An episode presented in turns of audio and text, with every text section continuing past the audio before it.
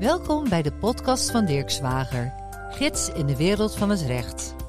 Hallo, dit is een nieuwe Dirk Zwager podcast over kunstmatige intelligentie en AI.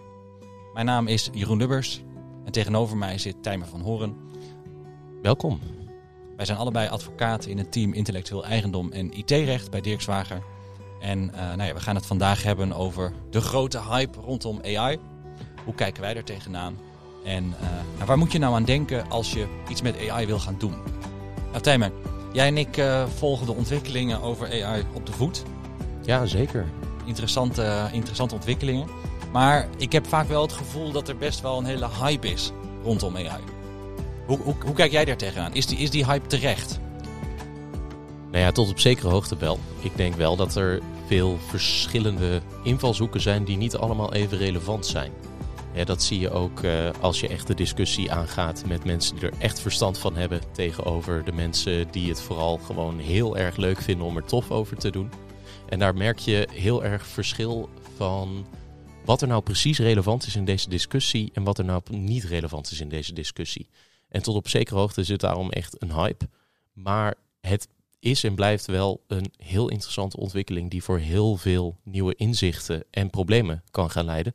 En in dat perspectief is het minder een hype en wel echt gewoon een ontwikkeling. Ja.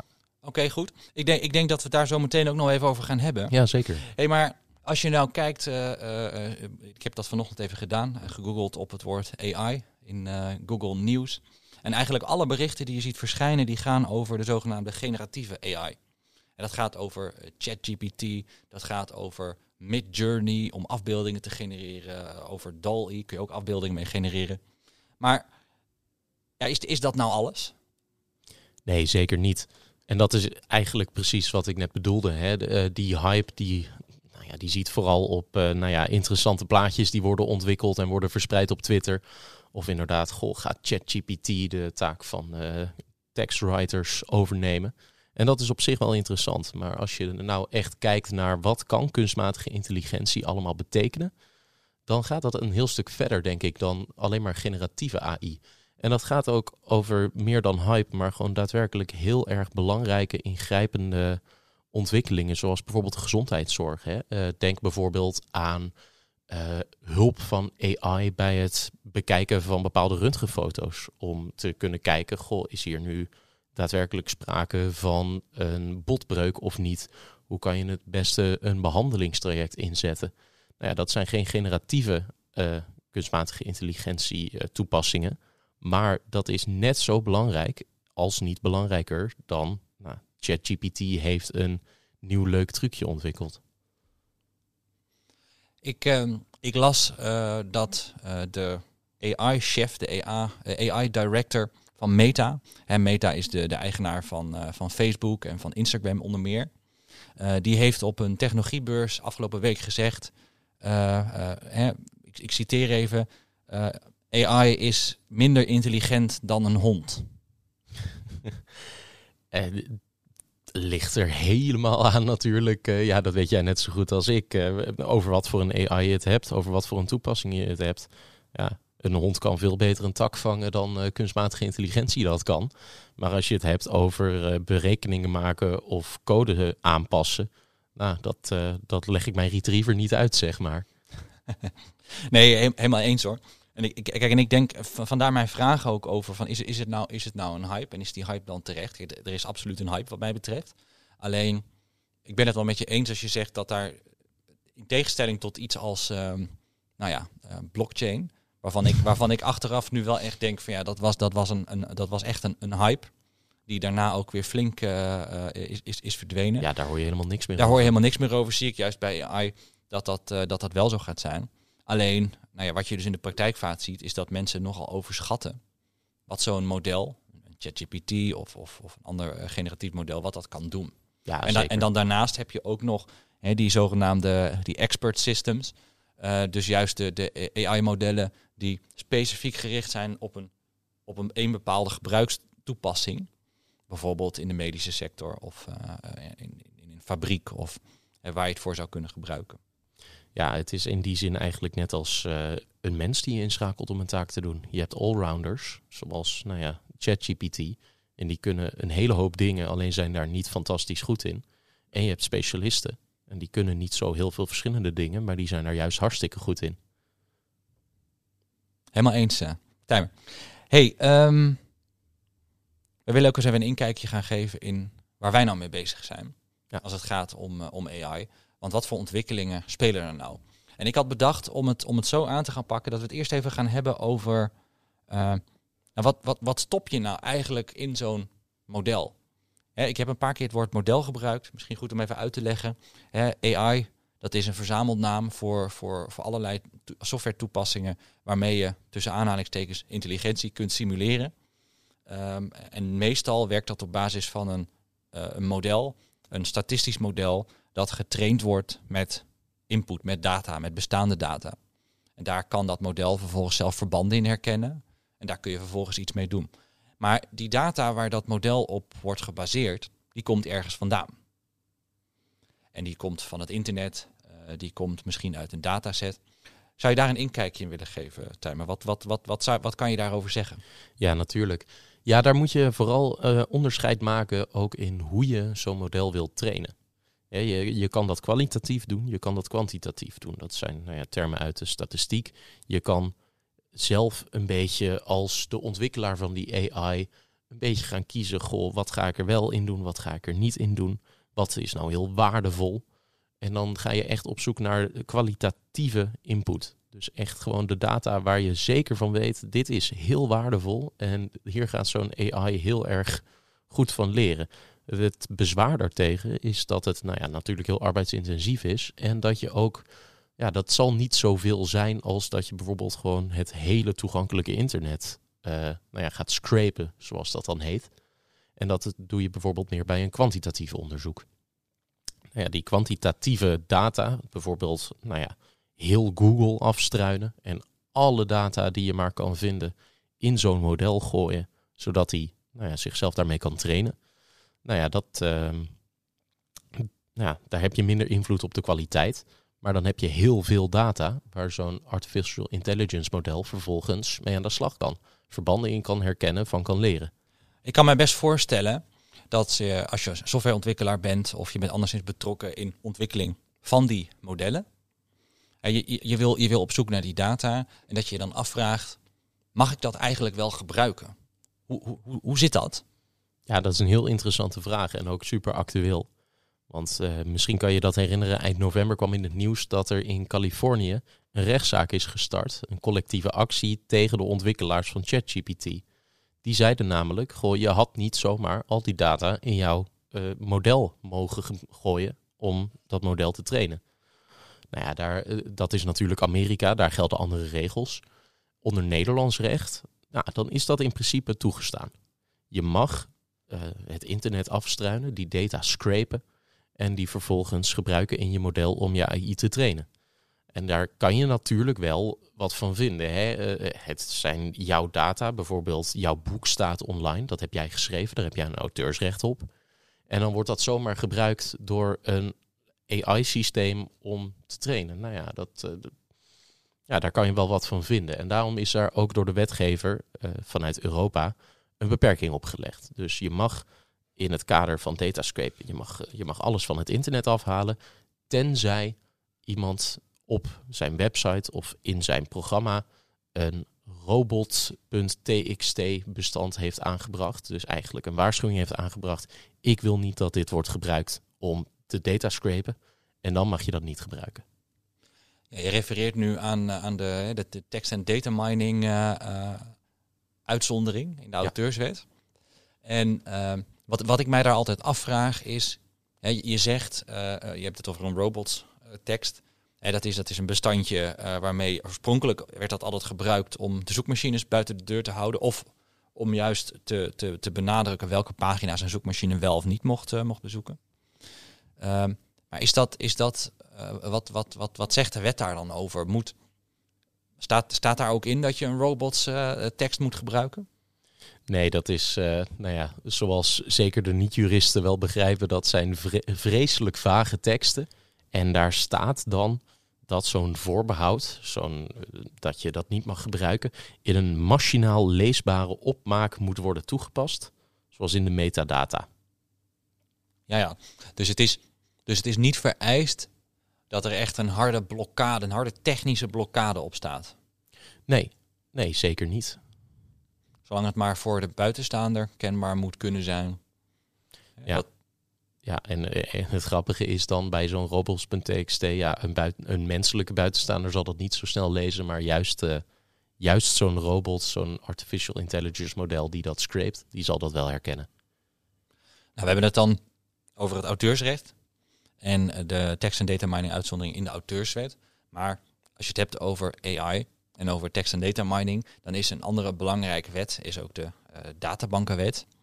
Je hebt als, ehm, eh, als, als, als, als maker van een databank onder omstandigheden ook het recht om die databank te beschermen tegen het eh, in één keer helemaal overnemen of grote delen overnemen, of juist het herhaaldelijk overnemen van kleine delen.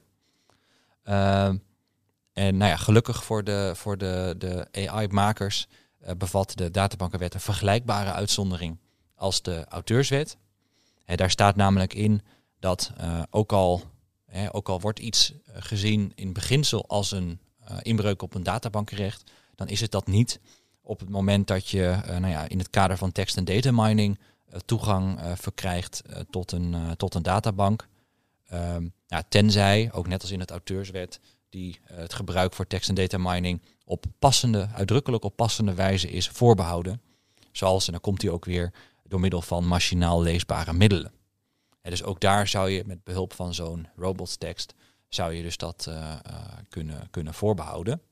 Ehm, misschien daaraan toegevoegd nog dat anders dan bij het auteursrecht, hè, je krijgt al heel snel bescherming op, eh, op werken, op, op content die je, die je online hebt staan. Dat is bij een databank wel echt veel en veel moeilijker. En want je moet echt een hele hoge drempel over om dat recht nou ja, uit te kunnen oefenen.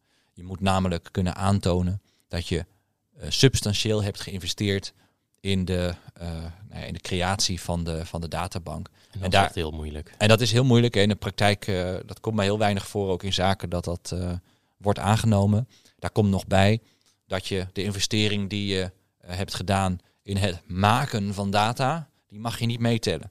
Dus het gaat alleen maar om de investering die je hebt gedaan om de data te controleren of op een andere wijze te presenteren of te, op fouten te controleren. Dat soort inspanningen die mag je meetellen. Nou, databankenrecht is dus absoluut iets om rekening mee te houden als je eh, nou ja, als, je, als je het web gaat, gaat scrapen op relevante data om je AI-model te trainen. Tegelijkertijd, eh, de focus zal met name moeten liggen, eh, meen ik, op de auteurswet. Ja, exact. En dan natuurlijk eh, de uitzondering die daar ook bij staat. Hè, we hebben het hier over wetten. Er is altijd een uitzondering op de uitzondering. Je mag eh, de data die je vervolgens scrapt, maar zo lang bewaren zolang dat nodig is voor het daadwerkelijke tekst- en data mining.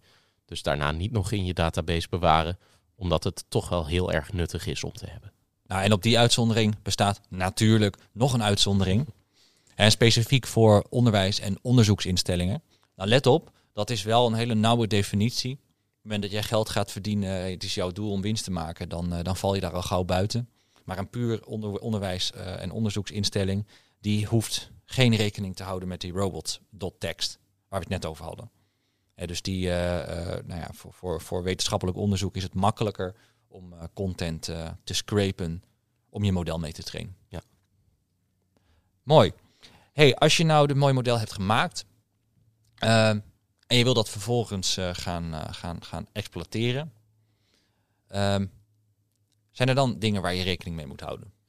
Ja, dat is eh, nou, de, de ondertussen bijna aloude discussie. Eh, artificial intelligence is er een vrij nieuw, eh, vrij nieuw concept. Alleen de discussies over wat je vervolgens met die output mag doen, die, ja, die, die is fel. En die wordt veel besproken. Want je hebt natuurlijk, bijvoorbeeld als je het over het auteursrecht hebt, dat beschermt het werk dat jij als mens maakt. Bijvoorbeeld, je hebt een heel erg mooi schilderij gemaakt. Nou ja, daar heb je hard aan gewerkt. En dan krijg je daar het exclusieve recht op. Dan mag ik vervolgens niet van jou dat eh, schilderij na gaan maken. Maar als een AI-model een schilderij maakt, of nou ja, bijvoorbeeld denk aan een DALL-E of een Midjourney, als daar zo'n tekening uitrolt, Van, wie, van wie zijn dan de rechten? Ja, de AI, dat, dat, dat is niks. Die kan die rechten niet hebben. Maar van wie zijn die rechten dan wel? Als je het hebt over een schilderij dat je zelf hebt gemaakt, waarom heb je daar het auteursrecht op? Nou, omdat je daar hard aan hebt gewerkt. Maar als ik gewoon in Dali intype, uh, maak een, schilderij van uh, de skyline van Arnhem, nou, daar heb ik niet hard aan gewerkt. Daar heeft de ontwikkelaar van Dali hard aan gewerkt. Dus een heel erg grote discussie nou, in de juridische wereld is op dit moment. Ja, moet nou de maker van die AI de auteursrechten krijgen, omdat die daar hard aan heeft gewerkt? Of moet degene die de prompt, dus de opdracht heeft gegeven, uh, de auteursrechten krijgen? Want ja, die, die is eigenlijk degene die daar baat bij heeft. En dat, uh, nou ja, dat wordt uh, fel bediscussieerd in de literatuur. En nou ja, het is nog heel erg onduidelijk wie nou precies gelijk heeft. Ja, nou ja, en, en, en je ziet en je, en je ziet natuurlijk ook in de literatuur dat men zich heel erg afvraagt in hoeverre je nou transparant moet zijn over het feit dat jij uh, nou ja, AI hebt gebruikt om bepaalde content uh, te genereren. Zeker. Ja, daar was uh, eind vorig jaar een redelijk schandaal over dat er een, een kunstwedstrijd was uitgeschreven. En er had uiteindelijk een jongen uit Amerika gewonnen. Maar die blijkt dat kunstwerk helemaal niet gemaakt te hebben, maar die blijkt dat uit zo'n AI-programma te hebben getrokken nou ja, eh, dat was toch wel eh, vriendelijk geweest als hij daar transparant over was geweest. Ik las, uh, ik las van de week over een Amerikaanse advocaat die zijn uh, pleidooi grotendeels door uh, ChatGPT had, had laten genereren. Maar die, die, kwam er, althans de oplettende rechter, die kwam erachter dat alle voetnoten naar verwezen naar niet bestaande rechtspraak. Dat is natuurlijk wel, dat is natuurlijk wel pijnlijk. Maar goed, hey, maar, je ziet, um, um, maar je ziet dus ook wel oproepen om bijvoorbeeld een verplichting in het leven te roepen. Hè, om kenbaar te maken op het moment dat je AI hebt gebruikt om iets te genereren. Hè, dat, dat je dus ook moet vermelden dat het door AI is gegenereerd. En uh, jij, jij, we hadden het er net even over uh, in de voorbespreking. Jij vertelde dat, de, uh, dat in de onderwijswereld dit ook een heel groot vraagstuk is. Kun je daar iets meer over vertellen? Ja, zeker. En dan heb je het vooral over wetenschappelijke integriteit. Ja, daar kan je heel interessante discussies over voeren. Ja, als ik uh, mijn proefschrift zou schrijven en vervolgens laat ik de inleiding schrijven door nou ja, ChatGPT. Ja, zelfs al heb ik zelf alle data aangeleverd, zelfs al heb ik zelf aangeleverd waar het over moet gaan, wat je moet beschrijven. Vervolgens is het niet mijn werk als ik dat ChatGPT heb laten schrijven. En dan kan je je afvragen of dat wel zo eerlijk is. Waar zitten inherente waarden in? En daar, dat is iets waar universiteiten, hogescholen, onderzoeks- en onderwijsinstellingen nou ja, best wel moeite mee hebben.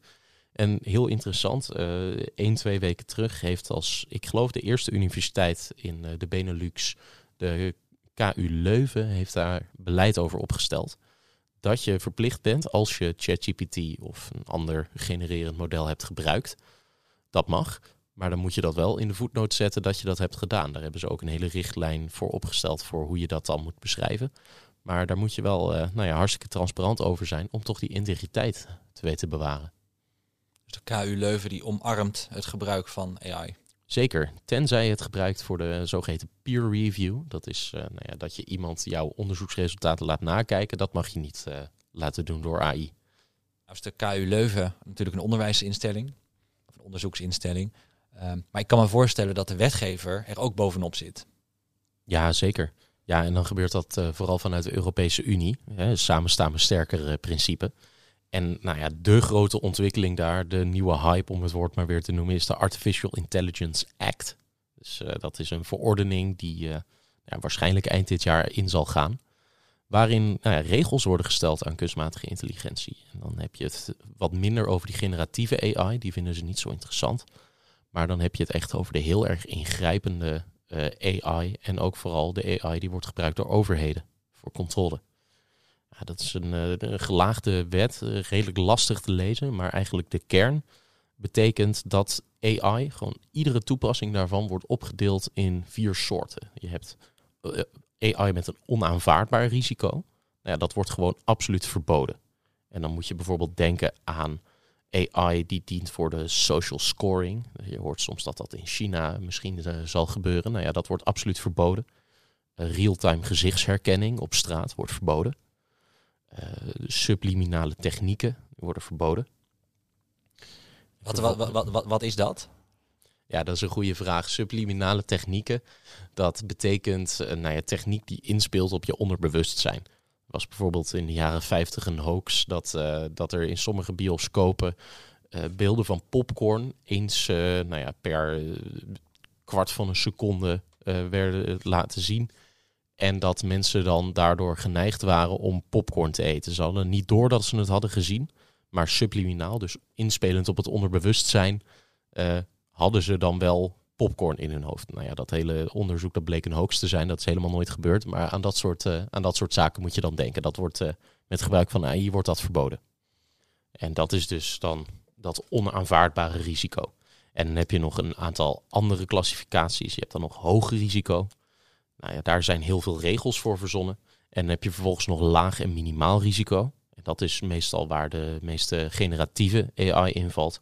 Ja, dat krijgt een aantal transparantieverplichtingen, maar dat wordt niet al te hard aangepakt. En als ik nou, als ik nou een, een maker van AI-software ben, zeg maar, wat, wat, wat, wat, moet ik dan, wat moet ik dan gaan doen?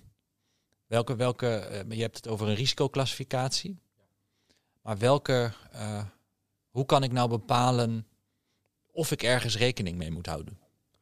Nou ja, dat is, uh, dat is een heel goede vraag. En dat ligt nog redelijk in het midden. En dat, dat, daar zie je ook wel dat dit soort wetgeving allemaal heel erg uh, nou ja, nog in ontwikkeling is. Er zijn wat, wat regels uh, die, die worden gegeven. Hè. Ik had het net over verboden. Er zijn ook voor producten bijvoorbeeld met een hoog risico heel veel, heel veel regels waar je rekening mee moet houden.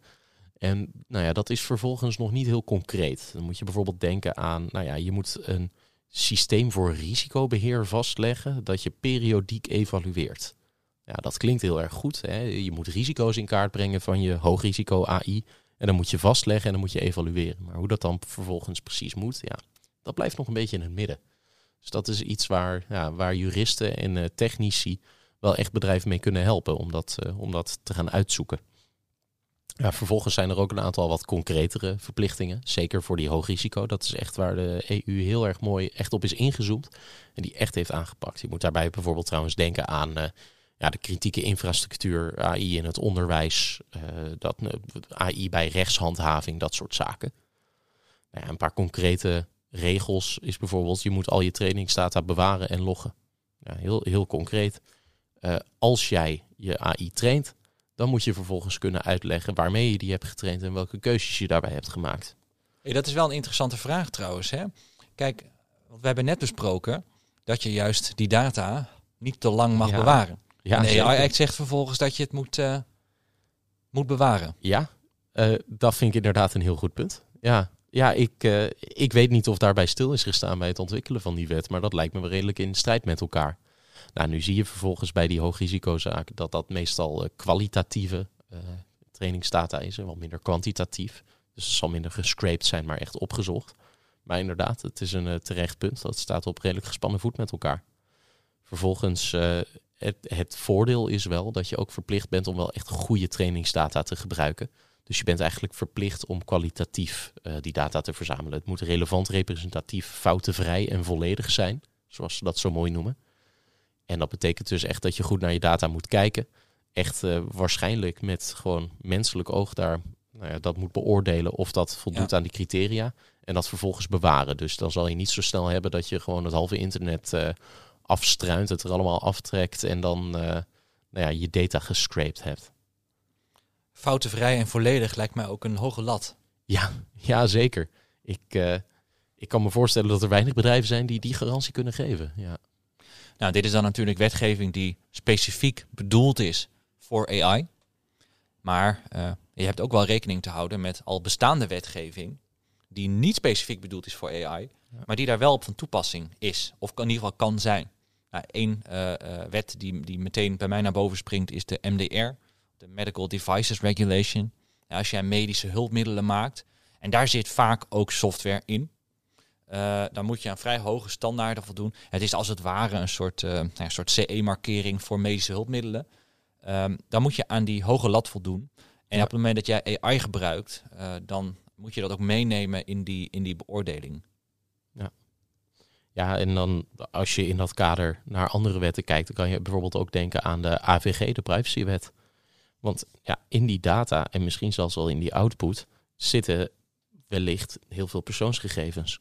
Nou, die moet je op een juiste manier verwerken, die moet je op een juiste manier bewaren. En vervolgens mag je daar ook niet alles mee. Uh, er bestaat bijvoorbeeld een recht om niet onderworpen te worden aan geautomatiseerde individuele besluitvorming, zoals profilering. Nou, dat zijn allerlei regels waar je rekening mee moet houden. Het ziet niet specifiek op AI, maar het is wel heel erg relevant voor AI. En dan zijn er ook nog eens velden die helemaal niet uh, nog worden gereguleerd. Denk bijvoorbeeld een nanotechnologie. Dat zijn echt uh, nou ja, redelijk onbegonnen terreinen waar nog gewoon totaal geen uh, regulering op is. Waar wellicht in de toekomst nog veel mee gedaan zal moeten worden. Dus samenvattend, AI is absoluut een hype. Maar misschien voor een deel wel terecht. Ja. Um, er is best veel mogelijk als je uh, data die je op internet verkrijgt wil gebruiken om, om jouw model te trainen. Maar er zijn wel de nodige aandachtspunten waar je beter wel goed over nadenkt. Uh, met name daar waar het gaat om de rechten van anderen, ja. de eigendomsrechten op die, op die content. Er is best wel veel discussie in de juridische wereld over de vraag van wie de output van een AI-model, dan gaat het met name om de generatieve AI, hè, die nu natuurlijk heel veel in het nieuws zijn, van wie die output nou precies is. Mm -hmm. En tot slot, er is Europese wetgeving op kaart, uh, op komst. En um, nou ja, er is ook bestaande wetgeving die van toepassing is op die AI-modellen. Waar je vooral als je, uh, nou ja, als je je AI-model in de praktijk wil gaan exploiteren, er geld mee wil gaan verdienen, er goed aan doet om daarover na te denken. Ja. Tijmen, bedankt voor deze nuttige bijdrage. Uh, nou, voor de luisteraar, als u vragen heeft over dit onderwerp, dan uh, neem vooral contact op. We vinden het leuk om mee te denken. Vooral omdat dit voor ons ook een onderwerp is dat continu in beweging is. En bedankt voor het luisteren. Dit was Dirk Zwager, de podcast.